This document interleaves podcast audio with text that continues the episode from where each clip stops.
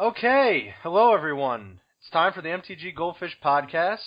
Informing you that we're not going to have Richard today, so it's just me and Seth holding down the fort. So you you ready, Seth? I think I'm ready. All right. No Richard. He's he's going sightseeing. Hopefully he has a good trip. We'll have him back. Let's make it a good one. Let's do it. On our plate, we're going to talk about the GPs, right? And we're to do uh we're to talk a little bit about the IQs too. So we got GP Toronto, GP Sao Paulo, Paulo, and the IQs, so Portland and all of those. So interesting stuff coming out of those um out of those tournaments, right, Seth? Yeah, there's definitely some uh, some new developments, uh, both in modern with the IQs and uh, in the standard GPs. Definitely, I mean, uh, there's a lot of the same stuff, but there was also some new that's pretty exciting. Yeah. So as always, uh, you can follow myself uh, at BoltSnapBolt, uh, Seth here at Saffron Olive, or at mtggoldfish.com. And we're also going to tackle, so this morning, as of now, when we were recording, so Monday, we have some Modern Master spoilers, some official Modern Master spoilers that we can talk about, Seth, so none of this unconfirmed stuff. Uh, even though, um, still technically that list is not 100% debunked yet, right? Yeah, I mean, I think actually either way, there's a pretty good shot that most of those cards end up in the set. Like everyone's Yeah. been expecting it, so so I'm not expecting that list to be too wrong. Yeah. So let's let's tackle uh let's tackle the uh, the Modern Master stuff first. Sounds good, right? Let's do it. Yeah. So there was quite the scare actually. So we all, we all thought uh Magma was going to be in there, but luckily that was fake. So let's go ahead and do the actual stuff that's in there. And as of today, uh let me just pull this up real quick. We have some commons, we have some uncommons, and some rares, and a mythic. So we have Mox Opal, uh, we got Daybreak Coronet, Mirran Crusader, Primeval Titan, Cranial Plating and Dismember both at uncommon, uh, Vampire Lacerator, Stormblood Berserker at uncommon, Goblin Fireslinger, Rusted Relic, Bloodthrone Vampire, excuse me, and Endrek Sahr, Master Breeder. So just uh, initial reactions, Seth. Well, I mean, the rares are pretty excellent. Daybreak Coronet's super expensive uh, to be reprinted. Uh, Prime Time, that's an interesting one. I I guessing that means they're just printing Primeval Titan and not the whole cycle, but I guess we don't know for sure yet uh, because that list is unconfirmed. Uh, as far as the lower rarities, Cranial Plating's a fine reprint. Rusted Relic and Vampire Lacerator, all that stuff is basically limited fodder. Dismember matters a lot more online because it's actually really expensive on Magic Online at the moment. Um, and Mox Opal I'm excited about. Like a few weeks ago, that Cheerios modern deck came out, and I really want to play that deck because I love Monastery Mentor, but I haven't wanted to buy Mox Opals because I knew they were going to get reprinted. So I'm Yep. hoping that in another month I'll be on the Cheerios plan. So actually, a lot of people were talking about retract, so we'll kind of see if that's in there or not. But um, that could be something that dodges a, a reprint. That seems likely. Um, yeah. Another one that was spoiled at rare, just so everyone knows, is Noble Hierarch. So that's a big one too, right, Seth? Yeah, that's one of the most expensive cards in Modern, and uh, being at rare is nice because it's actually going to show up a reasonable amount of the time if you're drafting or opening boxes. Yeah. One that certainly needed to be in the set. So at rare, I think it's doing. I think Wizards is doing a good job putting everything that needs to be in there in there at the right rarities so far, right? I mean, I don't know what everyone's deal is. I, I guess people were just skeptical at that list, or I guess everyone was just kind of saying that oh, everyone was could just we were all s- speculating on that kind of list already. I mean, what did you expect to be in there? I mean, really, what was what was everyone expecting to be in this set? I mean, do you really just think like Wizards is incompetent and they can't put in good stuff? So like here we are on Monday now, and we're seeing uh, a card that I was saying uh, at rare would even still be gas, like Daybreak Coronet. We have obviously Noble Hierarch is amazing at rare. So the mythics and the rares, I mean, the stuff that they're putting in there, I mean, this is this is a lot of value in this set. I mean, minus like Endrek Sahr, so that might be some feel bads uh, going on if you open that. But um, in terms of like a limited, that that should be in there at rare, right? Yeah, I mean, I think we can see a couple themes developing. With Endrek Sahr, we also get Bloodthrone Vampire, so it seems like there's some sort of like make a bunch of random creatures and sacrifice theme, which happens to fit. Sorry about that. Aristocrats. Uh, yeah, it's it's kind of an aristocrats thing. And we also see a uh, Bloodthirst theme uh, with Goblin Fireslinger and Stormblood Berserker, which is a weird one because what rares could we possibly want that fit into a Bloodthirst theme? Is there such I-? Uh, that's a that's a Google right there, right? I don't think there is. I think there's a mythic vampire from like M13 that was like Bloodlord of Vast something that was completely horrible. Uh, Uh, you got like a Skarrgan Firebird from uh from a dual deck, and it was also in the first Ravnica block. well, the, uh, there we go. That that's just what I was hoping for in Modern Masters. Skarrgan Firebird. Yeah, man. uh, Falkenrath Marauders. No, that doesn't really have Bloodthirst. So yeah, it's like the looking like the Firebird.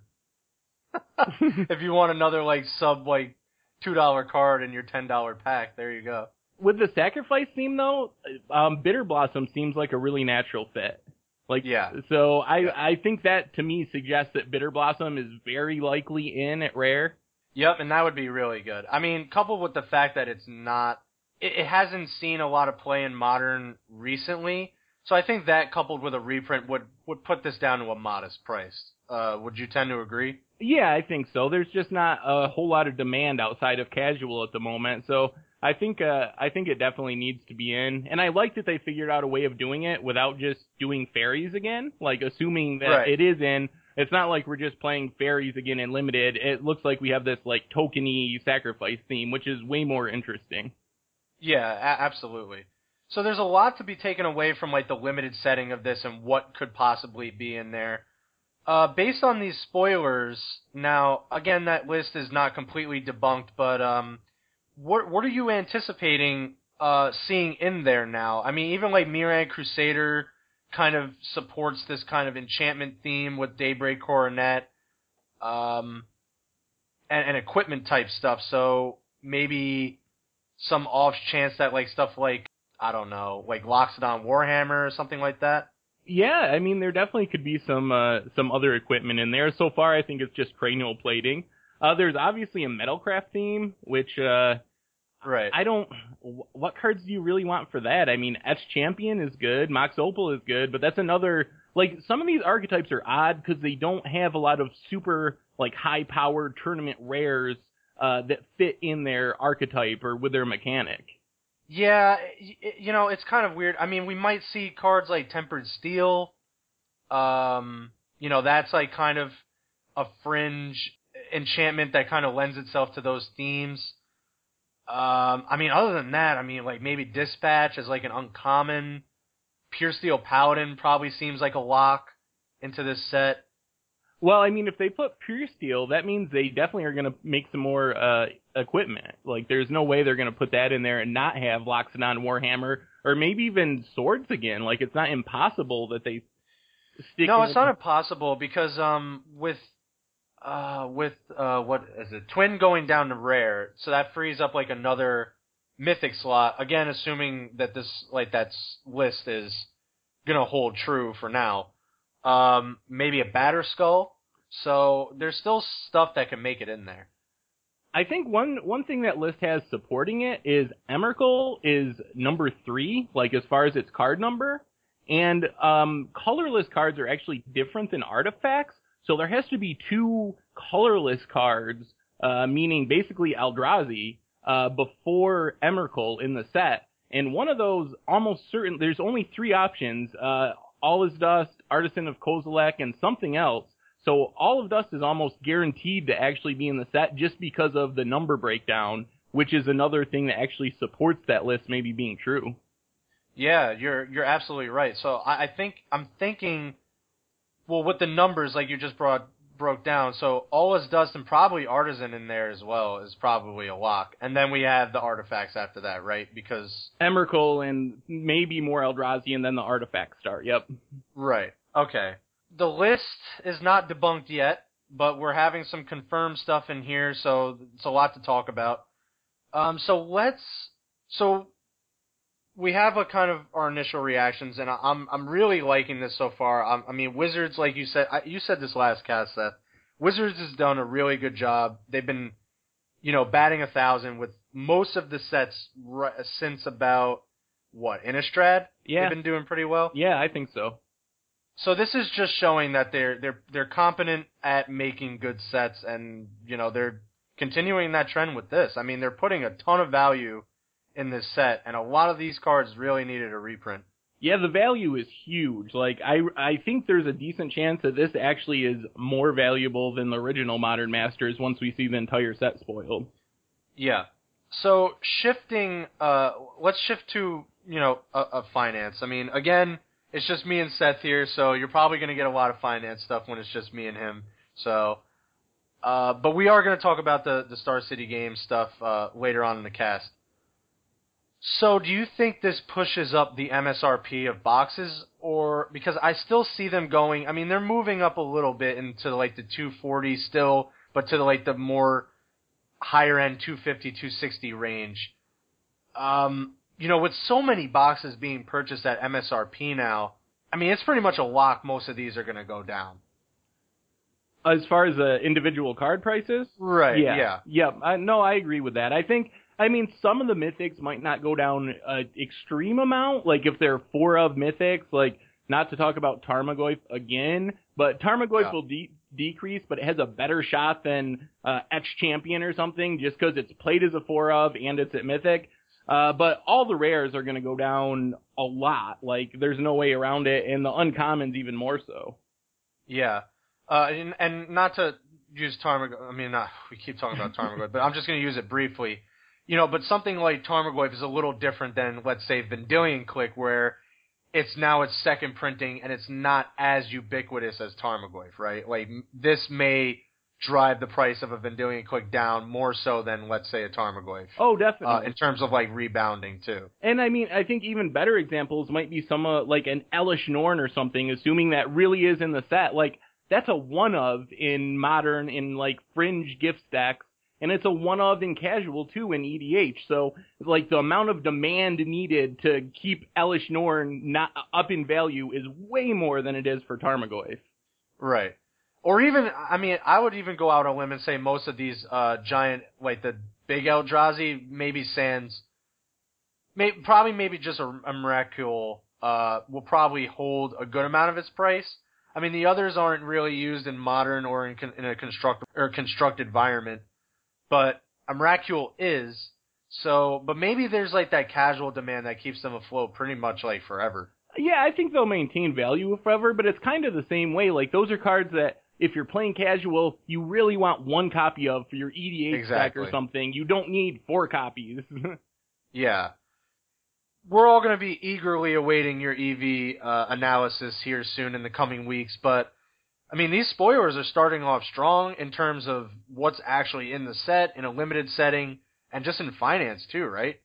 yeah, the set looks awesome all around from all of those perspectives. It looks like it's a home run. My only worry is that it actually ends up being extremely limited and people don't get to play with it that much because it looks like a great set to play and to open. Yeah. Uh, you know, there there has been some rumblings, you know, of these weird distributions and uh uh we have accounts of, you know, only one wave to certain distri- uh, distributions and, and and stores. So I don't know if that's unanimous or just weird uh allocations to certain parts of the country or there could be that dual uh situation where a lot of the supply reserve is going to be at these GPs. Because I mean, we're at like unprecedented numbers in these GPs now. Yeah, those GPs are going to be huge. Like, uh, Yeah. un- that's going to be an insane weekend. So, Yeah, I mean, if we're, I mean, if we're north, I mean, we you mentioned a, you mentioned a number last cast, like ninety five thousand packs are going to be opened. I mean, if we're opening north of a hundred thousand packs, I mean that's still even if it's not not you know even if that's not counting the the limited amount of supply of you know even one wave of most of these stores getting you know a few cases each. That's still a lot of packs and products to be opened. Oh Uh, yeah. So while maybe people might not be able to draft this for as long as say Modern Masters, um, it still may be drafted for a good few weeks or so as these stores are running out of supply and they just keep firing these drafts. So hopefully the limited environment is good enough to keep people coming back and opening up product. I think it will be. The first one, literally, it ranks up there as one of the best draft sets they've ever made. Like, it's gotta be top five of all time. Like, it was very well done. So I, I have faith that they'll be able to do that again. Right, and and Richard mentioned last cast, and you agreed. So, and it is a, a lot of that uh, allure to the set is that it's kind of like a cube, right? So a lot of people like cubing. Yeah, I mean, the power level is just so much higher than uh, drafting Khans block or something because you have all these, you have like 10 or 15 years worth of powerful cards that they can choose from. So it really does feel uh, sort of like a slightly watered down version of Cube. But I mean, you don't get to, uh, like in a normal set, there might be two or three mythics that are super insane. In Modern Masters, every mythic is super insane. Yeah. Uh, another thing I wanted to touch on is um, so the cards omitted from this set are just as important to note and watch. Would you go out on a limb here and say uh, until the spoilers are over, would you be speculating on any kind of cards that could be in this range? Now I understand on the article today uh, from Marrow, uh, just using this as, a, as an example, that like Inkmoth Nexus is kind of up in the air because they're not having infect in the set, like as a as a theme. So does that mean that any infect card can't just make it in? Because we did see in the first Modern Masters that a card like Blood Moon makes it in, and it really didn't have any limited. It didn't really serve a purpose in limited at all. Yeah, I mean that's that's a really good question. I'm not 100% sure. I tend to think that uh to use your example, the Inkmoth won't be in, but it's not impossible. Like it works well with cranial plating. It does fit in like affinity decks in modern. It could just be like a value affinity card. So there's a chance that it still shows up. I think what that really says though is like some of the commons and uncommons that I was very confident would be reprinted, Blighted Agent, and all these other cards that are exclusively infect cards in Modern, they have another couple years to grow because they're not going to get put back in Standard anytime soon. Right. And uh, yeah, without having a, a large infect theme. So, but what I like to do, eh, you know, to kind of give advice to people listening to the podcast and financiers out there, I, I wouldn't really pull the trigger until the entire spoiler is out. But that's just me. I mean, if you lose out on a on a low buy-in, like on, on a card like Inkmoth Nexus, then I, I would say so be it. But I mean, you're really making you're you're hedging your bet on not just going in on a card that could still potentially be in the set. And I mean, so you're kind of saving your money. and the other thing we talked about last week is just because something doesn't make it in Modern Masters doesn't mean that it's not getting reprinted. Like it could show up in the fall or in the Modern Event deck next spring or in Commander. So just because it doesn't show up here doesn't mean it's never going to get reprinted anywhere. Yeah. I mean, there would be a nice opportunity uh, to have it spike just because it's not in there, and to purchase it and sell into that spike would be great. Um, but again, it's just tricky with this because, you know, you don't want to today buy an Inkmoth Nexus on a Monday and then tomorrow, Tuesday the 5th, they're saying, oh, Inkmoth Nexus is, is in the set, but I mean, there's still no infect. I mean, that could still happen. So, I would just be, I would just play it safe. I mean, the, the, the 10 or 12 bucks that you're gonna spend, you could just buy more abrupt decays. Honestly. It's all about opportunity cost as well sometimes, uh, in this market.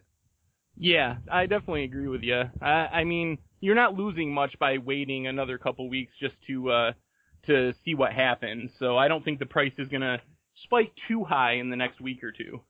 Yeah. And especially like, I mean, even if it does, right, Seth, there's still other very good opportunities to purchase non-reprinted cards. Like, there's still very attractive targets out there as well.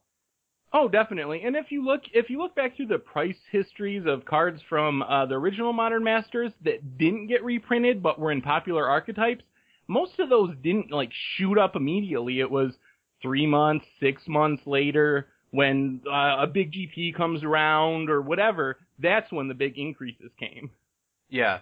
I mean, you really, it, it varies. I mean, I, I wrote an article, I mean, I have literature out there about this. I mean, some, some cards, like you just said, it takes a while, but a card like, you know, some, some don't take very long at all. But again, I, I would just be safe. I mean, you're doing yourself a very good justice by just waiting until the whole spoiler is out there. It's not going to spike tomorrow, so, uh, but don't quote me. and I wonder, because stranger things have happened. I wonder how much of those immediate spikes can be attributed to the finance community and speculation.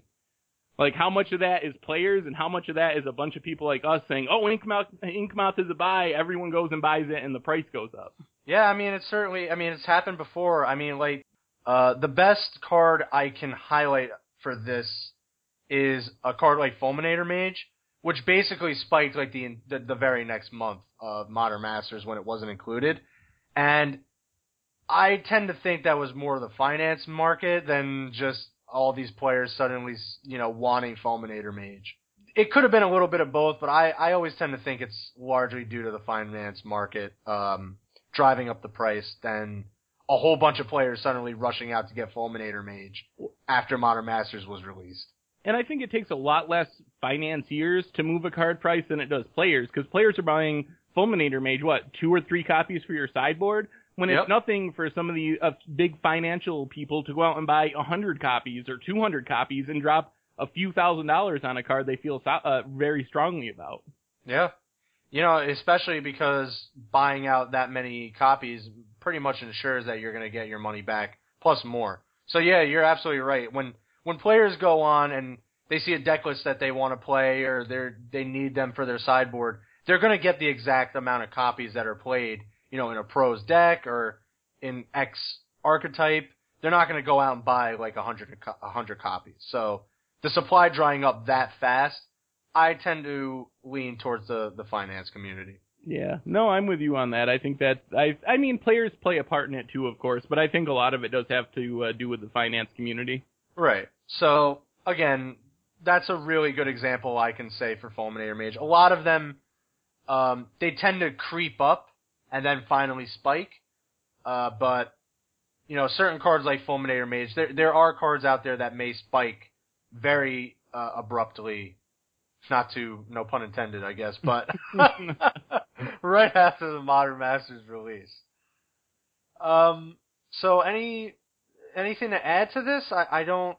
I mean, really, when it comes to the finance in terms of Modern Masters, my advice is always whenever you see a card spoiled, just buy list it uh, or sell it. I mean, my my approach to Modern Masters is clearly defined in my writing. Um, you can find it on various websites. You can ask me. Um, I I think selling your old copies and repurchasing new copies is the best way to go. It requires the most amount of work, but I think you're really going to be saving yourself a lot of hardship, time, and money doing that little bit of extra work than just sitting on the sidelines and not knowing what to do. So if you don't agree with me, that's perfectly fine. But I mean, there's really not much to say uh, about Modern Masters 2015. I mean, we're going to be doing spoilers on the cast. Me and Seth obviously tweet about uh, the spoilers as they go up. We'll probably have like our little financial anecdotes, but I mean that's my approach. I don't know what your approach is, Seth. Do you deal in sealed product uh, on this at all? Because I don't. Well, I mean, I've never been the type of guy to buy a bunch of booster boxes and stick them in my closet for a few years. That's never been my thing. If I buy a sealed product, it's usually because I analyze the EV and discover I can open it and sell it real quick for like a quick flip type of profit. And I just don't have enough information yet to know if that's possible with Modern Masters. I'll I'll start uh, researching that more probably next week once we have most of that spoiled. Yeah. So again, we'll be eagerly awaiting your EV uh, analysis because, um, again, I don't deal in the sealed product, but if it's enticing enough, I mean, it, it would be beneficial to go in on sealed product, right? If it's so, if it's easy enough to make money on it. Yeah, I mean, if you can, expect to open $350 worth of cards at like Yeah. buy list value and buy a box for 250 like that's just a free hundred dollars, like for Yeah, like a, a couple no-brainer. hours of work, and you get to crack a box, which is so much fun. Like you get to defeat the big rule of MTG Finance that you never crack sealed product. So you're kind of like cheating the system, get to have fun and make money.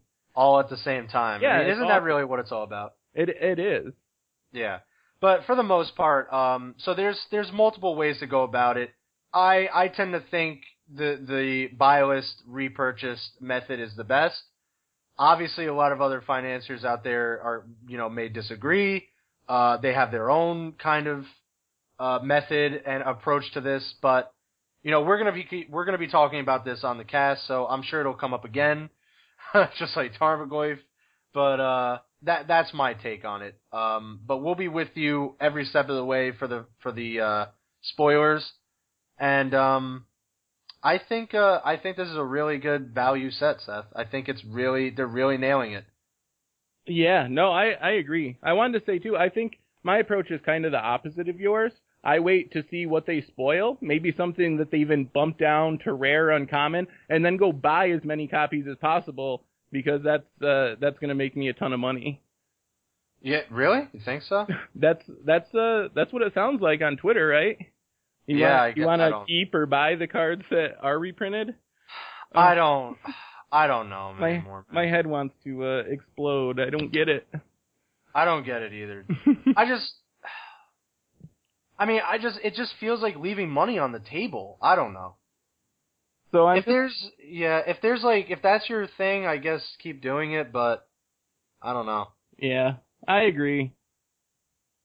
You know, because it's like I just feel like a broken record sometimes, to be honest. Yeah, especially about Tarmogoyf. It's been Oh like my- six months we've been talking about Tarmogoyf. We have 17 episodes, and I think Tarmogoyf has come up in every single episode. I think you're right. 17 weeks of Tarmogoyf in literally every episode. Uh, Um, let's let's talk about Star City games. Enough about. I mean, sometimes like I love finance, I love Modern Masters, and I love all this stuff, but sometimes it's like too much. yeah, and we don't. It's only been one day of spoilers. We'll have a lot more to talk about next week. Yeah. All right, so I think we're gonna start with the legacy IQ. We, me and Seth were just discussing. We're missing Richard this week, but this would have been the perfect week for Richard. Richard, ah, Joel Lossett. So if anyone didn't hear the cast, uh, Joe Lossett uh, was playing Miracles last week, but he won the IQ this week with Miracles. And in the top eight, we have two copies of Dead Guy Ale, and that's Richard's like pet deck, isn't it? That is the black white uh, gatekeeper of Malakir deck. That's Richard's uh, thing. Yeah, no There's actually two Malak- of them. You're right. Yeah, no. Uh, there. You know what really makes me Oh. sad is none of these have Richard's insane tech in there, so that's actually kind of disheartening. That's true. What is it? Gerrard's verdict was that? oh no, uh, there is there is one with his- Gatekeeper. There is There's one. a gatekeeper. You're right, but no Yes. Gerrard's uh, Gerrard's verdict. Gerrard's verdict, no. Uh, but they they're they're catching on to the Gatekeeper of Malakir tech, so that's perfect. I wonder maybe Richard shipped these guys. We'll have to ask him if he knows Adam Brown or uh, Peter uh or Peter Cottle. Cattell. Cattell. Cottle. Maybe Richard uh, shipped him his list. Cottle, Yeah. Cattell. I got Peter right. I'm sure. if, if it, people just have to accept that we're really bad on, with names on this cast. So I know we've gotten uh, comments That's the one that thing I hate. before, but I, I think people just have to realize that that's just that's just going to be a thing on this cast from now on. We're just really bad with names. um, but yeah, so we'll yeah, we'll that's, let that's yeah, we'll let Richard weigh in on these uh the legacy uh next week. In addition to the legacy the following week, but um uh Seth, which which uh event did you want to cover? Let's go through Uh, these. all right. Uh, well, it's uh, I got the modern Premier IQ up at the moment. Yep. which uh, actually turned out to be pretty spicy. We talked about the collected company list uh, last week a little bit with Anafenza and kind of the um, the old birthing pod type combo. That deck actually took down first place at the Premier IQ this week, running four Anafenzas and four collected company. Yeah, so what is that? And for Chord of Calling. And I'm seeing And Chord of Calling show up a lot, not in just in this deck. Um, there's a lot of these kind of white-green lists running around with Chord in it also. So, I mean, Chord might be making a comeback. But, um, so what do you, Yeah, I mean, it is super cheap. yeah, what are you thinking about this collected company list now? I know for a couple weeks there that this list kind of was missing the top eight, but I mean, it took down an IQ. I mean, that's just the start of it, right? Yeah, I mean, I'm uh, I'm warming to it. I was very anti this when Collected Company was spoiled, and then it kept showing up, and I was kind of, eh, all right, whatever. But now I got to give it some props. I mean, taking down first place at a Premier IQ is a pretty big accomplishment, and it means this deck actually can compete in Tier One. Yeah, there was a lot of players at this uh, at these events, right? I don't know exa- the exact number. It's a Premier IQ, but it has to be several hundred. Like like it's typically two, three hundred. So Right. a decent amount. Yeah, and getting first place. I mean, this is big news for the collected company list. So, what does that mean in terms of uh, collected company and Offenza as well? Well, maybe, I mean, this was a big collected company week- weekend. We'll talk about it more when we get to the standard IQ, but, I mean, or, or the standard open, but the, the fourth place deck that lost in the semis was Mono Blue Devotion and standard, splashing green to play four collected company. So Yeah, collected insane. company is definitely looking pretty good. Yeah. Did you notice the 12th place list on the uh, Modern Premier IQ? This is definitely a list for you, Seth. So it's a blue-white control deck, and look what's in there, Seth. oh man, it's our good friend Dragonlord Ojutai. Oh, I had heard some rumblings that people were losing to him in, on Magic Online this week in Modern, uh, but I didn't expect it to show up um, at the Premier IQ. That deck looks awesome. That is totally a deck I would play. Yeah, uh, I mean, when you're playing Silumgar Scorn in Modern, I think you're doing something right. Also, Valorous Stance. That's another one I haven't seen make its way into Modern. Yeah, well, I mean, it looks pretty good in a field full of uh, Tasigur, Siege Rhino, and Tarmogoyfs, so that's good. Yeah, no, that's it's pretty impressive. So and the lot- Singleton Sword of Light and Shadow. I I gotta play this deck. yeah, definitely. Uh, so the modern IQ was looking pretty spicy, I got to admit. Um, very interesting stuff going on in modern. Uh, white black tokens showing up in the top eight with a couple copies of Secure the Wastes, uh, and so uh, Sorin Solemn Visitor, which is uh, pretty interesting. Yeah, I, that's shown up in the junk builds before too. I think that card's actually modern playable. Yeah, it's very good. Uh, four four mana walkers sometimes make it into modern. Um, I know for a while people were playing Chandra Pyromaster, uh, Ajani Vengeant, um, and this card seems like it's doing a lot for four mana in not just the tokens deck, but in Abzan lists as well. So could be also be another card to look at in the coming months. Um, I think it's trending down to like all time lows right now. Yeah, no, I think it is. Uh, it is very low at the moment. Maybe Yeah. eight dollars somewhere around there. Yeah. Um. So let's transition. So we have Grand Prix Toronto. Um, pretty big EV event. Um, a lot of stuff going on in this event. So for the uh, first through eighth place deck list, we have Abzan Control, White, Black, Red. So this looks like uh, Mardu Control, Mardu, yeah, modern Mardu Dragons, Mardu stuff. Mar- we'll just Mardu Mardu. something. Mardu stuff. Uh, Bant, uh, that Ojutai Bant list it's kind of mid-range with, uh, Den Protectors and Deathmist Raptors. Um, Brad Nelson playing Abzan Aggro with Dromoka's Command, some more Abzan Control, another Bant list, and then Craig Wescoe playing a white-green collected company list. Interesting. So another collected company list uh, showing up in the Toronto uh, Grand Prix. Yeah, that card was everywhere this weekend. Yeah, seems like it. Um, and then some some basic, um, you know, Esper Dragon Control, Red Green Dragons, Atarka Sly, Blue Black, so very typical stuff. Um, any thoughts on Toronto, or should we just keep going? Well, just the big news was I think there was they said 25 den protectors in the top eight decks. So that was like apart from collective company, that was the big winner of the event. I think just that card was everywhere in every color combination, usually alongside Deathmist Raptor. Yeah. Uh, in terms of finance, is this a purchase or just it, it, there's no real incentive here?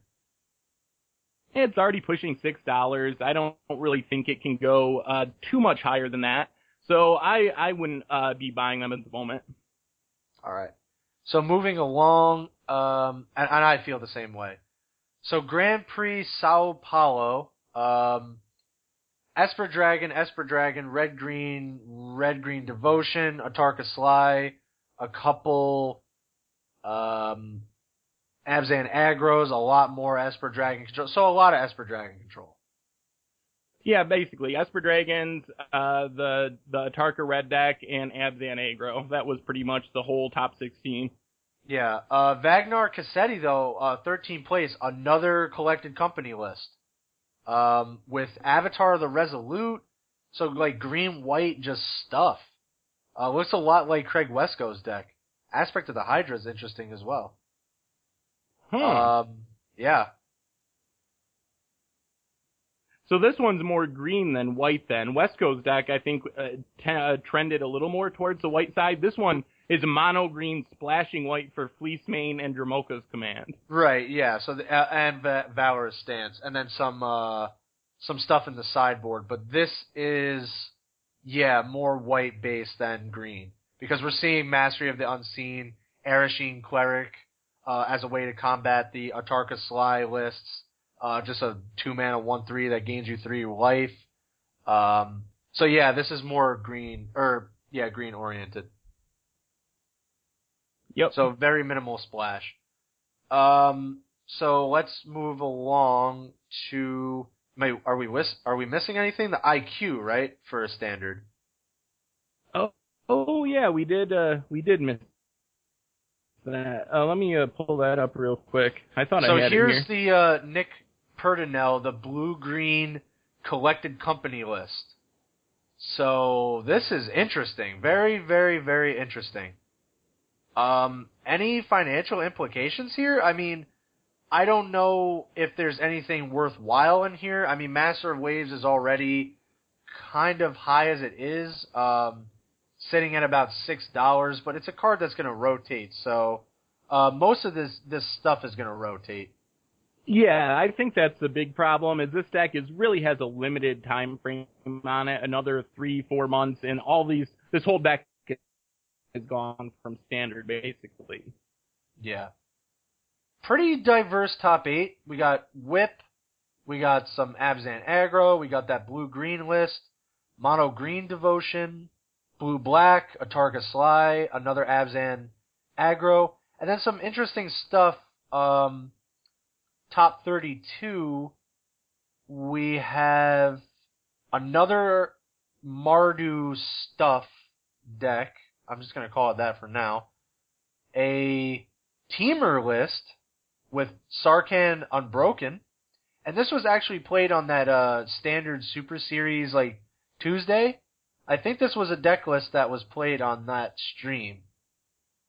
This Yeah, is very close to what was played. Yeah. Cuneo played it, I think, on the stream. Yeah, so this was very close to that list. Um, so interesting stuff. A Yeah, pretty nihilist, diverse. yeah, ni- a nihilist popped up too. Whisperwood Elemental, Elish, uh, Elspeth, Xenagos, Mastery of the Unseen. A lot of Dromoka's Command. Damn, a lot of Dromoka's Command.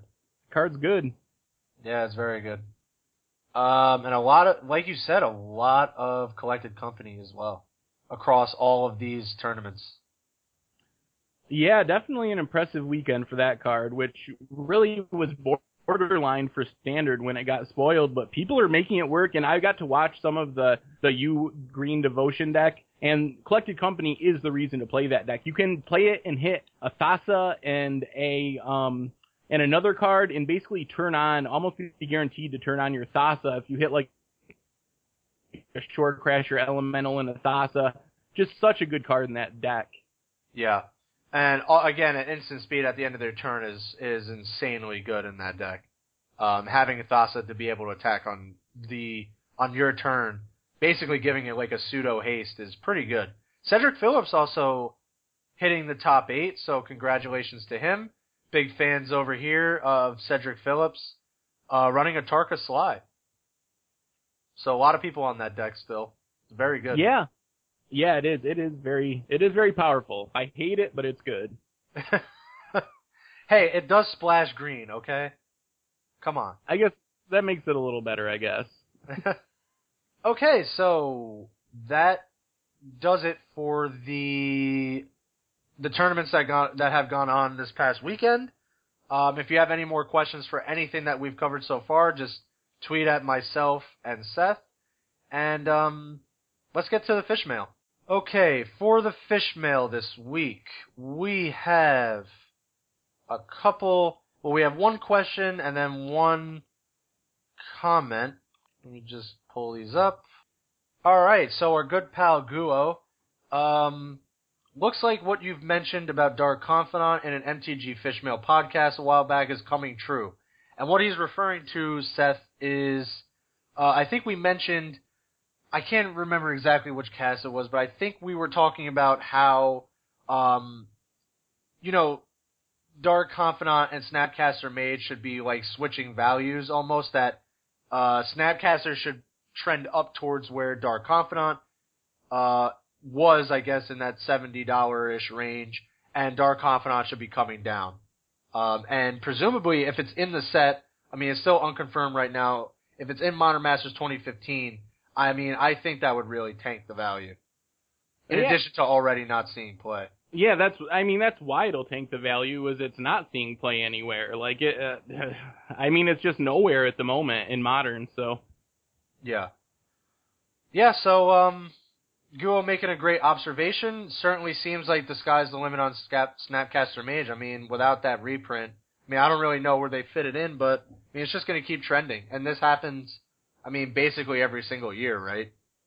yeah, I mean, I'd be looking for the next Modern Masters two years from now, but I they have never put like a seventy dollar card in a commander deck yet. So I and I don't think they'll let it back in standard. So it's gonna have some time to grow.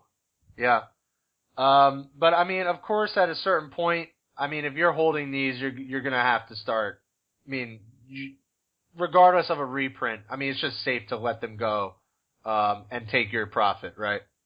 Yeah, definitely. I mean, if you bought in at twenty dollars and they get up to seventy dollars, that's some really good money. Do you really need to push your luck to make another ten bucks? yeah, yeah, I mean that's that's just greed right there. yeah. Um, but we have an actual question. So this is actually a really good question, Seth. So you ready for this one? I'm ready. All right. So Sean at three three beast um, asks us, uh, "I'm transitioning to modern and pre-ordered a case of Modern Masters 2015. Should I leave anything sealed or open it at all?" Ugh. Well, like I said earlier, uh, sealed product and sticking it underneath my bed or in my closet isn't really my uh, area of expertise. Um, and as far as cracking it, it's kind of too early to tell. So I'm I'm not sure how to answer this one at the moment. Yeah, I think um, short term, I would wait till Seth's EV article, right? So, I mean, if Seth, right? I mean, we we were just talking about this earlier in the cast. I mean, if you are crunching the numbers and you come out and you we have an EV that's like 350 and you're buying the boxes at MSRP, I mean, that's a no-brainer. I would be cracking them then and just take profit, right? right, definitely. Yeah. I mean, waiting, I mean, then you're, then there's the long term where I mean, you could be waiting for an upwards of two years, a year and a half, just to see that kind of same hundred dollars to for these to appreciate. So, uh, sealed product is tricky. Neither of us really delve into the seal product side of MTG finance. So, uh, but that would be my answer to the question. I, I mean, again, short term, just reiterate, I would wait for the EV article. I mean, they're not really going anywhere, right? You have them, so um, just wait till they're shipped to you, crack them immediately, and sell everything if uh, the EV is uh, attractive enough when Seth prints the article. Long term, I mean, this is rough, right? Because we don't know the exact amount of allocation of this. I mean, it could be very limited, which would be good for sealed boxes uh, for this uh, set, but it could also be another, um, you know, a commander product where I still have my Mind Seize sitting under my bed, basically the same price that I bought them at. so it's it's it's tricky. Sealed sealed product is very tricky. On top of that, it's very hard to sell um, on any of the online platforms, right? I mean, the the shipping, the like, it's just a nightmare sometimes, right? Yeah, it definitely isn't the easiest thing, and there's a lot of competition. You see lots of boxes listed, and a few that sell each month a lot of times. So it's it's not the easiest thing to do. Yeah, I mean, you could even be undercutting people, and they'll still just sit there for a while. Yeah. Right. I mean, these these could just be rotting on, you know, eBay or uh, TCG player or where, wherever you end up selling these. I mean, maybe you would have a better chance selling on a social network like Twitter or Facebook, but I mean, we know a couple MTG financiers out there. I know Sigmund for sure, right? He was selling uh Innistrad boxes and it took him a while to sell them. Yeah, yeah, definitely. And I wanted to uh back to the question for one second. It sounded like um the person asking the question wanted to get into modern as in play modern. And if your goal is to buy modern masters and use that to build modern decks or trade for cards for modern decks, you're definitely going to want to crack it because it's going to take a year or two to appreciate. So unless you're hoping to get into modern two years from now, you almost have to crack it by default if your goal is to build decks. Yeah, that's absolutely true. Yeah, very good. Um, that's a great. That's kind of where I was seeing him asking the question from, so I think that's the best answer we can give on all accounts of the the question. Um, yeah, so if you're getting into modern, I mean, by all means, just if you're looking to play it, I mean, it's so far it looks like it's jam packed full of stuff. So, I mean, you'll have basically a lot of the stuff you're gonna need. Yeah, and you should be able to trade the stuff you don't need for other stuff you need. So it seems that's not a horrible plan for getting into modern, just to buy a case of modern masters. Yeah, exactly. I mean, if you're buying a case, you should have enough left over. Um, I mean, again, I would do it quickly, just in case you know prices start to trend back upward. I don't think they're going to trend uh, so far, uh, you know, as high as they were the previous time. But you know, you could you could save yourself, you know, ten, you know, twenty bucks on every Tarmogoyf for every, you know, whatever else that you need. I mean, that's like eighty dollars on a on a set. So that that sounds good to me. I mean, if you're not playing blue and you open five Vendilion Cliques, I mean, I'd be selling or trading those cards to the cards you do need. Definitely. I mean, regardless if some of these cards dip in value or not, they're still very liquid. So people are always going to want always Goyfs, always going to want Vendilion cliques. They're legitimate eternal staples. Like you're always going to be able to move them. Yeah. Whether you know, obviously they may not be the prices that they were previously, but again, like Seth said, and uh, I mentioned, it's always liquid. So that's that's good. Um, with that being said, I think we covered everything, Seth. Right? Yeah, I think we did. We got through the tournaments, talked Modern Masters, Fishmail. I think uh, I think that about does it. We did it. We did it. Um, this is our second cast where it's just me and you, and it, I think it ran pretty smoothly. We nailed it. Not bad. Yep. So, uh, that all being said, I think this wraps up this episode of the MTG Goldfish podcast. Uh, no Richard this weekend or this week, but we'll have him back next time, and the whole crew will be, will be back. So uh, enjoy this cast, and we'll have you guys on for next time. This is myself and Seth signing out for this episode.